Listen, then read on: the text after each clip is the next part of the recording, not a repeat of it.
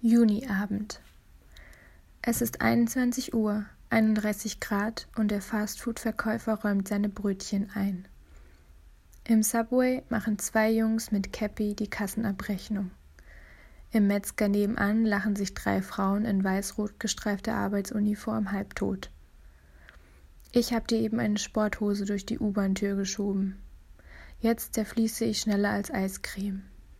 Die stufenförmige Bauart des Ringcenters erinnert mich an die Art Deco-Gebäude New Yorks. Nur irgendwie die trashigere, berlineske Form davon. Ein Gleitschirmflug würde jetzt sicher helfen. Die Luft steht.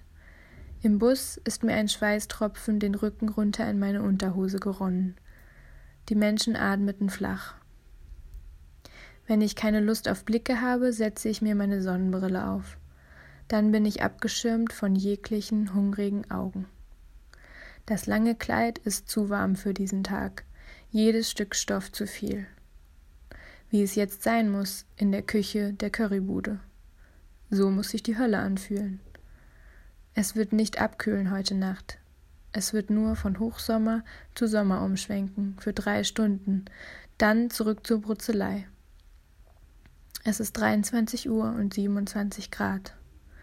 Die S-Bahn quietscht auf den Schienen, ihre Fenster allesamt gekippt.